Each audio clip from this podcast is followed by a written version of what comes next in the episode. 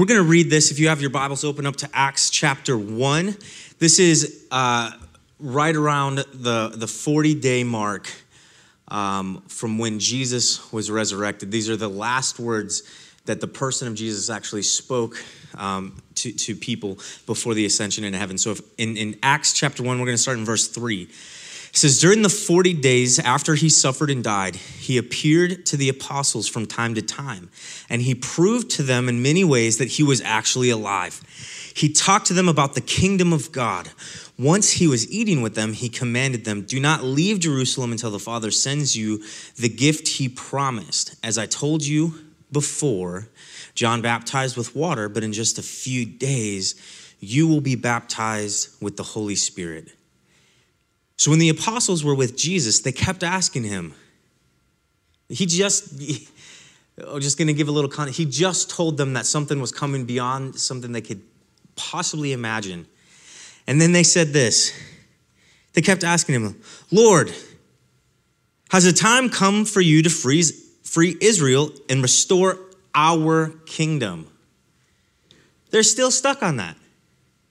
They're still stuck on what they think the Messiah was supposed to do. The disciples, the ones who walked with him, who saw him come back to life, right? They were in despair when he had died. They had fresh revelation. They saw the things that he had said come true, that he would tear down the temple and rebuild it in three days. He was talking about himself. They saw him work, and they're still asking, when are you going to come and restore our kingdom? He replied, the Father alone has the authority to set those dates and times, and they are not for you to know. But you will receive. See, he just kind of dismissed that in such a way that only Jesus could without it being rude. You know what I'm saying? He's like, hey, I get it that you still want this. There's actually something better than you could possibly imagine still. He has an invitation into something that is beyond comprehension. He says this, he says, but you will receive power when the Holy Spirit comes upon you, and you will be my witnesses. Everyone say witnesses. You will be my witnesses, telling people about me everywhere in Jerusalem, throughout Judea, and in Samaria, and to the ends of the earth. After saying this, he was taken up into a cloud while they were watching, and they could no longer see him. As they strained to see him rising into heaven, two white-robed men suddenly stood among them. Men of Galilee, they said, why are you standing here staring into heaven? Jesus had been, has been taken from you into heaven, but someday he will return from heaven in the same way you saw him go. So he dismisses their question in only a way that Jesus can. And he says to them something very important. And then he just is gone. I tried to channel my inner Matt. He does the best sound effects I've ever heard. In the time frame here, they, they go and, and, and they just start praying. They gather people, and the Holy Spirit does come. Right? We, we call that the day of Pentecost, that the Spirit of God came and it fell upon them like tongues of fire, and they went out and they began to witness to the name of Jesus. And people were freaking out and they were just looking around. Some people thought they were drunk, and Peter's like, actually, no. And he starts to preach the gospel of the kingdom. And he starts to tell them that they are the ones, the same people that Jesus fed, the same people that Jesus healed, became the same people that mocked Jesus, that crucified him. And Peter looks to them and he says, you crucified him. And they're like, oh my gosh, this is absolutely true. And the Spirit of God began to move. And God added three thousand people, and thus started the formation of what we call the church. From this movement. And it was powerful. And we pick up the story in Acts chapter two. Uh, before I get there, this is actually the vision that we have for our church. We're calling this Vision Sunday. What, what do we want to do as a church? What kind of church do we want to be? What kind of things do we want to accomplish through Cross Point Community Church right here in Jefferson, in, in Whitewater, in Milton, in, in Johnson Creek, in Fort Atkinson, in Helenville, in Sullivan, in, in all of the places that our community affects? What kind of church do we want to be? Now, I can stand here and I could probably come up with some really good ideas and some really good programs, and those aren't bad, and we're going to get into that because, because I believe God can work through those, and those can be foundations and building blocks, but that's not what this is actually about. We'll, we'll get into that later, but, but really what I think this is about is culture. Are we going to have a culture? Are we going to be a culture of people that stands on the word of God and does what God tells us to do? Amen. That's that's really this what this is about. Can we, can we take the things that, that God has done, that God is doing in and through us, and can we be the kind of people that will actually walk out in that authority that Jesus gave? And it's about culture. It's about cultivating the presence of God right where we're at. And we actually have a good roadmap. I'm going to read to you Acts chapter two. This is right after uh, Peter preaches and, and people get saved. three thousand people are added to the church. That day, the Spirit of God moves. And then this happens. This culture uh, of godliness moves in these people in a way that it could not before or would not before. But what we see them moving in Acts chapter two, it says they were continually and faithfully devoting themselves to the instruction of the apostles and to fellowship and to eating meals together, amen, and to prayers. A sense of awe was felt by everyone, and many wonders and signs attesting to miracles were taking place through the apostles. And all those who had believed in Jesus as Savior were together. They had all things in common, considering their possessions to belong to the group as a whole. And they began selling their property and possessions and were sharing the proceeds with all other believers as anyone had need. Day after day, they met in the temple area, continuing with one mind and breaking bread in various private homes. They were eating their meals together with joy and generous hearts, praising God continually and having favor with all the people. And the Lord kept adding to their number daily those who were being saved. You guys, that's it. That's the culture we want here at Cross Point. This isn't just something that we read about that was two thousand years ago and it can't exist. No, we actually are preaching this because we believe that God can actually do this now, that we can have the kind of church right now in Jefferson, Wisconsin, that can see people added daily to the number of those who are being saved. And we actually believe that other churches in this city can do that as well. This isn't just about building the church of Cross Point. It's about building God's kingdom. We would get focused off uh, when God is going to restore our kingdom and begin to focus on what he's going to do about his kingdom. Amen? Come on. Amen?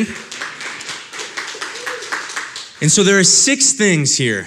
Uh, I'm sure you weren't ready for a six-point message right after Easter, but, but, but, but, but lock in with me because these things are really, really important. There are things that we've talked about to varying degrees, but honestly, this is how we start the foundation of a culture of people who walk out Acts chapter two in twenty twenty-one, amen? And so the first thing is this, is that they are devoted to learning the word of God. They're not just devoted to reading the word of God. That's amazing. That's important. They're not just devoted to coming to church and hearing the word of God. That's awesome. I love seeing all of your faces, kind of. Uh, they're devoted to learning it. They're devoted to learning it, right? This is what it says here. It says, they were continually and faithfully devoting themselves to the instruction of the apostles. In Acts chapter seventeen, it says this, starting in verse eleven, it says, now the Berean Jews were of more noble character than those in Thessalonica. Thessalonica, for they received the message with great eagerness and examined the scriptures every day to see if what Paul said was true. As a result, many of them believed, and also did a number of prominent Greek women and many Greek men. You see, what happens when you devote yourself to, to learning God's word and studying God's word is you begin to believe. Actually, the Bible says in Romans that faith comes by hearing and hearing by the word of God. What I love about this is that there was a very clear and specific devotion to understanding the things of God and to understanding the things that God already said. I'm going to be really honest with you guys. I, I love hearing feedback from you. I, I, it makes me so happy when you guys think that I did a good job. What would make me really, really, really pumped is if you came with questions. If you actually questioned what I taught and didn't just accept it. And a couple of you do that, and it makes me really excited. Because the, the Berean Jews heard something that Paul said, and they actually, they went and they're like, that sounds different than what I've heard. And at this point in time, the only thing that people were understanding was from the Pharisees, from the religious leaders, and they had been taught something their whole lives. Paul's message, the apostles' message, was vastly different than what they had been hearing growing up. And so they studied it themselves. And upon study of the Word of God, upon learning with the power of the Holy Spirit, right? The Bible says that the Holy Spirit will teach you all things. There's no better teacher than the Holy Spirit. He's a way better teacher than I'll ever be. And everybody said, amen, please. If you are counting on me to be your Holy Spirit, I will fail you miserably. That's not my job. And these, these young believers, they, they, they understood that the relationship with God through his word was so powerful, and they devoted themselves to learning it. And once more, they devoted themselves to doing it. Amen. And it began to be the foundation of how the church was built. The second, uh, l- listen to this before I move on. Uh, the instructions of the Lord are perfect. This is Psalm nineteen. The instructions of the Lord are perfect, reviving the soul. The decrees of the Lord are trustworthy, making wise the simple. The commandments of the Lord are right, bringing joy to the heart. The commands of the Lord are clear, giving insight for living. Reverence for the Lord is pure, lasting forever. The law of the Lord are true. Each one is fair. They are more desirable than gold, even the finest gold. They are sweeter than honey, even honey dripping from the comb. They are a warning to your servant and a great reward for those who obey them. Get in and learn. Be devoted to learning God's word. The second thing is this. They were devoted to fellowship with each other. Now, if you take the word fellowship and you break it all the way down in the Greek and the Hebrew, it's actually a word that can't happen without God in the center. Fellowship is, is not just hanging out with friends. Hanging out with friends is amazing. I like to do that. But fellowship has a deeper purpose. Fellowship has to do with us being together inside of God's presence. And they were devoted to it in Acts chapter two. This is why we want you to be in small groups, not just for a program, but so you could be around people who love Jesus and can encourage you to love Jesus. Amen? This is why it's so important. It says this in Hebrews. Let us think of ways to motivate one another to acts of love and good works. And let us not neglect our meeting together as some people do, but encourage one another, especially now that the day of his return is drawing near. And look, I, I get it. COVID nineteen has kind of made it more difficult to be around, to be present. There's still a lot of fear. There's still a lot of stuff going on. There's, there, there's still a lot of things happening, but it's almost over, to be honest. I'm praying that in Jesus' name, that a post-COVID reality is upon us. And my question to you is, when we get into that time and into that space, and maybe it's never going to be exactly like it once was, and that's okay. That's not what I'm expecting. And if it's different and harder to be around people and to have fellowship in the Lord, are you going to fight for that fellowship? Are you going to fight for it? Or are you going to allow COVID nineteen to take over the rest of your life? I'm not, I'm not willing to do that, you guys. And the fact that you're here tells me that you're not willing to do that either. We need to fight for this. This is, this is actually how we get Christian godly accountability. And I think, don't check out when you hear the word accountability, because I think what a lot of people think accountability is, is sin management, and that's not what accountability actually is. True accountability, good accountability, is actually spurring each other on to good works and righteousness and godliness. You need friends in your life who are actually following Jesus and actually talking about the things that God's doing in their life. How many of you guys get, when somebody tells you a, a godly thing, or something that God showed them, something that God did in them, how many of you, it just revs you up and you're like, I want that. Come on. That's accountability, right? You can clap for that. Who I appreciate that. Come on. That's how God designed us to be. Amen. That's how God designed us to be. The third thing here, and I think this is, this is kind of a crux point as well, is that they were devoted to prayer. First Thessalonians five seventeen. Never stop praying.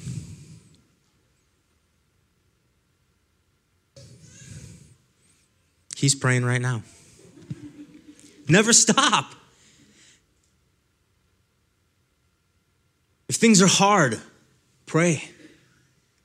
If you don't know what to do next, pray.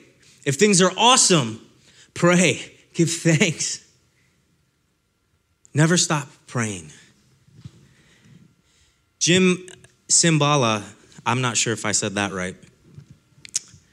He says this, he says, no matter what I preach or what we claim to believe in our heads, the future will depend upon our times of prayer. Charles Spurgeon said, the condition of the church may be very accurately gauged by its prayer meetings. So the prayer meeting is a graceometer, and from it we may judge the amount of divine working among a people. If God be near a church, it must pray. And if he be not near, one of the first tokens of his absence will be a slothfulness in prayer.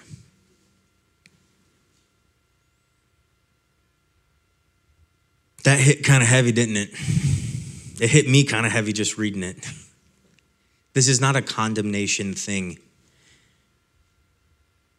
I was reading a book. It was about uh, a church in New York City, and and. The pastor wrote that he had a, a speaker come up, and they were they were wanting to move, and they were wanting to see God move in their place. And and the speaker said in the book, he said, you're going to see how popular your pastor is by how many people show up on Sunday. You're going to see how popular God is by how many people show up to pray. Come on. We need to be a church that prays. This isn't a program. There, you don't need a program to pray. You just need to do it. You just need to ask God what he wants. You just need to, to, to give the things that you need or want to God. Put it in his hands and just pray. He promises to show up. He promises to heal the land of those who are humble, and that would pray. Honestly, church, I'm committing to you guys right now that I would be a man of prayer. I pray for you guys daily. I pray for our church. I pray for our city. On Wednesdays, I come, uh, I drive to Jefferson. I just drive around the city, and I just pray for the city. I actually started doing that in Johnson Creek and in Fort Atkinson too, because I know we have people who are watching online from those cities. I know we have people that are sitting in this room for those cities. It's not just about Jefferson. It's about every area that God wants to touch in our sphere of influence. And so I just pray. I'm committing to you guys to be a man of prayer. Honestly, I can't teach enough. I can't do enough on my own strength to do any of the things that God wants to do, but he can. And so I'm on my face seeking those things. And I know that some of you out there are doing that even more than me. Would we be a church that commits to prayer? Would we be a church that commits to prayer? The fourth thing here is that they were a church devoted to generosity. Can we be a church devoted to generosity? Honestly, I'm preaching to the choir, but here you guys are great at giving. You guys are fabulous givers. inspiring. It says this, uh, Spurgeon again, he says, "Show me someone who cares about God's people, and I will show you someone who loves God. Show me someone who says they deeply love God, but has little concern for his people, and I will show you someone who is spiritually delusional." I'm sorry, that's not Spurgeon, that's Jim Cymbala again. I, I'm, my notes said Spurgeon, it's okay. Here's what Matthew said. It says, "Wherever your treasure is, there is the desires of your heart will be also." Wherever your treasure is, there the desires of your heart will be also. Can we be a church devoted to giving? Not, not just giving in our tithes and offerings, but above that. When you see a stranger in need, would you help them? When you're out dining at a restaurant and you have a rude waiter, would you show them God's love by tipping them really, really well anyway? I saw that face by a couple of you like, oof.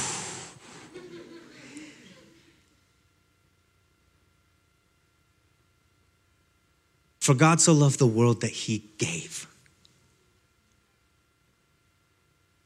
If we're called to be like Jesus, I think we need to do it with our hands open. I'll tell you guys this story. I was, I was in a rush. I was late for a meeting with somebody. I pulled up, the the car was on empty, and it was probably my fault, but I'm like, who leaves the car on empty when you've got to do something soon? And so I go to the gas station, and I begin to, to put gas in my car, and, and a, a gentleman comes up to me and he says, "Hey man," and and and he smelled like he had been doing drugs, if I'm being honest, and And he was just down, out, down and out. He's just down and out. His car was had broken down at the gas pump, and he asked me if I had um, some jumper cables. And I was like, I, I don't have jumper cables. I checked, I didn't. And I was just like, "Hey man, good luck. You know, I'm really sorry, good luck." And I got in my car after I pumped gas, and I drove, and I got to the the entrance, right? Like if I go out any further, I'm in the road. And I felt the Lord tell me to turn around and buy jumper cables. And I was just like, all right, God. So I put the car in reverse. I probably looked crazy. Put the car in reverse. I go park, and I go inside, and there's one set of jumper cables. I buy them. I bring them out. The guy's panicking. He's about ready to break down crying. I said, "Hey, man, I bought these for you. Pulled my car around. Let's let's jump this real quick." I jumped his car, and he just started crying, wept. He said, "Thank you." I said, "I want you to know that I, I didn't just do this to be nice. I, I'm doing this because God actually sees you, and he cares about you. I'm not actually telling you this story so that you think I did something great, because I would have just left the guy." Okay? Like I, I, would, I was on my way out. God help him. Goodbye. That, that's where my heart was. And he began to share with me that, that he just got out of prison and no one would give him a chance. If he was late for a job interview, he wasn't going to get this job. He said, "Man, you saved me today." I was like, "No, not me."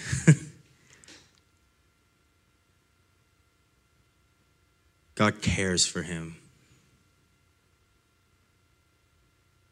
And he used the willingness of somebody's generosity to show it.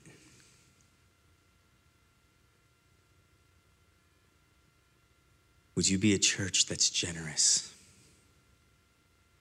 That's our vision. That's the culture we want to build.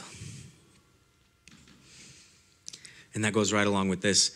Would we be devoted to being influential? It says they were e- eating their meals together with joy and generous hearts, praising God continually and having favor with all the people.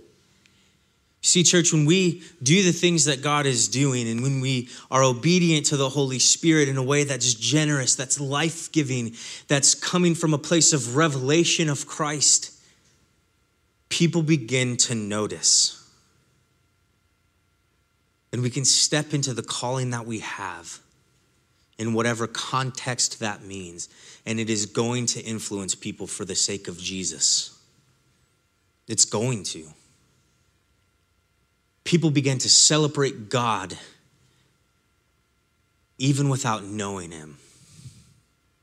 And the church understood that favor. They were influential in their community. I think the most influential people in the context of today's community need to be the people who believe in Jesus. But unfortunately, the reality today is that the people that are the most influential are on social media. They actually call them influencers. We actually have the power in Jesus' name to break that and to reverse that curse. Amen? You guys can be powerfully influential in the context of your community right now. And none of you should have TikTok to do it. None of you should have need Facebook to do it. None of you should need whatever. I don't even know all of the things that are out there. I don't use most of them, but you don't need that to do it.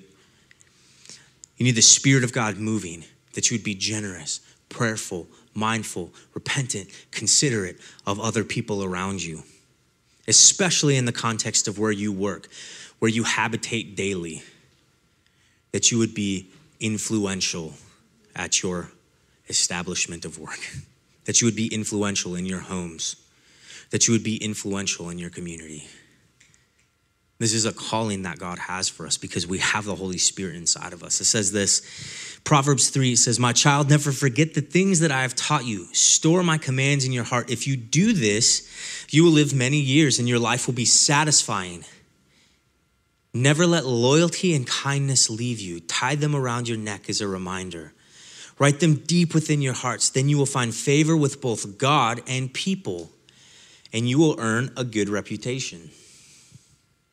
Would we be a church that is dedicated, devoted to being influential in our sphere of influence, in our community, in the space that God has entrusted us to, whatever it may be? And lastly, would we be a church that seeks revival? Would we be a church that sees all of these great things, not just as humanitarian acts, but as a means to advance the kingdom of God? It says that the Lord kept adding to their number daily those who are being saved. That's amazing. I honestly, church, if I did not believe this could happen, I wouldn't be standing in front of you preaching today. I'm naive enough to think that it doesn't have to get worse before it gets better. That doesn't say, it doesn't say anything about that in the Bible. It does not say it will get worse before it gets better. It says that the road is narrow. I, I believe that. It even says that in the end, the love of many will go, grow cold. I, I believe that, but the, your love doesn't have to grow cold. Their love doesn't have to grow cold. I actually believe that revival can happen right now. I actually believe that God is not done doing the things that he promised to his people.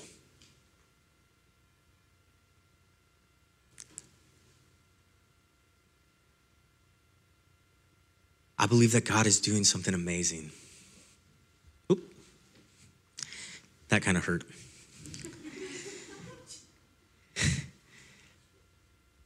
Acts chapter eight says, "Many evil spirits were cast out, screaming as they left their victims, and many who had been paralyzed or lame were healed. So there was great joy in that city." See, the church was a force for good. It's recorded in the book of Acts, but it was a, it was a force for good, and it began to spark revival. In Acts chapter nine, we read this. It says, "Meanwhile, Peter traveled from place to place, and he came down to visit the believers in the town of Lydia. There he met a man named Aeneas, who had been paralyzed and bedridden for eight years. Peter said to him, 'Aeneas, Jesus Christ heals you. Get up, roll up your sleeping mat.' And he was healed instantly." Listen to this. "The whole population of Lydia and Sharon saw Aeneas walking around, and they turned to the Lord."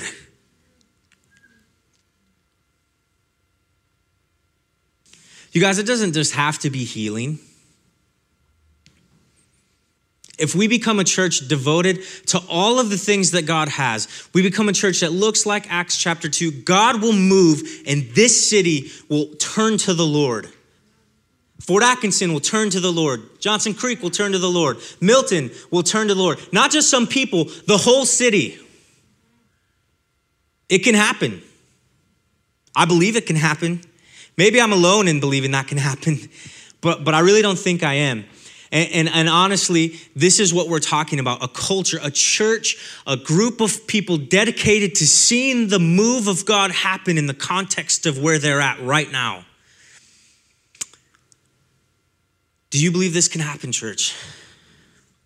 Come on, do you believe this can happen? Do you believe that God can move in such a way that we see people coming to Christ every day, that the whole city sees what God is doing, whether healings, whether generosity, whether just praying for things to happen supernaturally, that the whole city would turn and worship Jesus? I'm gonna be honest, I, the reason this needs to be a culture is because I can't be the only one that believes that. God wants to use you.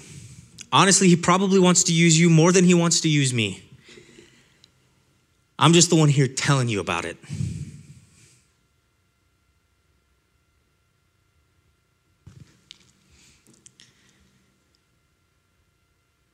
Our cities need a force for good. We need to change these places for Christ. Our church Our world desperately needs a church from Acts two right now. What would it look like today? What would that look like? Last week, uh, we went down to Chicago, our staff did, and we heard from a guest speaker about evangelism. His name is Rick Richardson. He actually believes that there's a huge harvest of lost souls coming on the other side of COVID. And he believes that the local church has the ability to make a large eternal impact in the days ahead. We wouldn't be preaching again. We wouldn't be preaching this if we didn't think it was possible. And as a church, as a staff, as a, as a group of leaders, our board, our executive board, our, our, our teams of people, we've been, we've just been meeting and, and we've been looking at what do we need to do as a church moving forward. We've been asking the question, God, what do you want to do right now?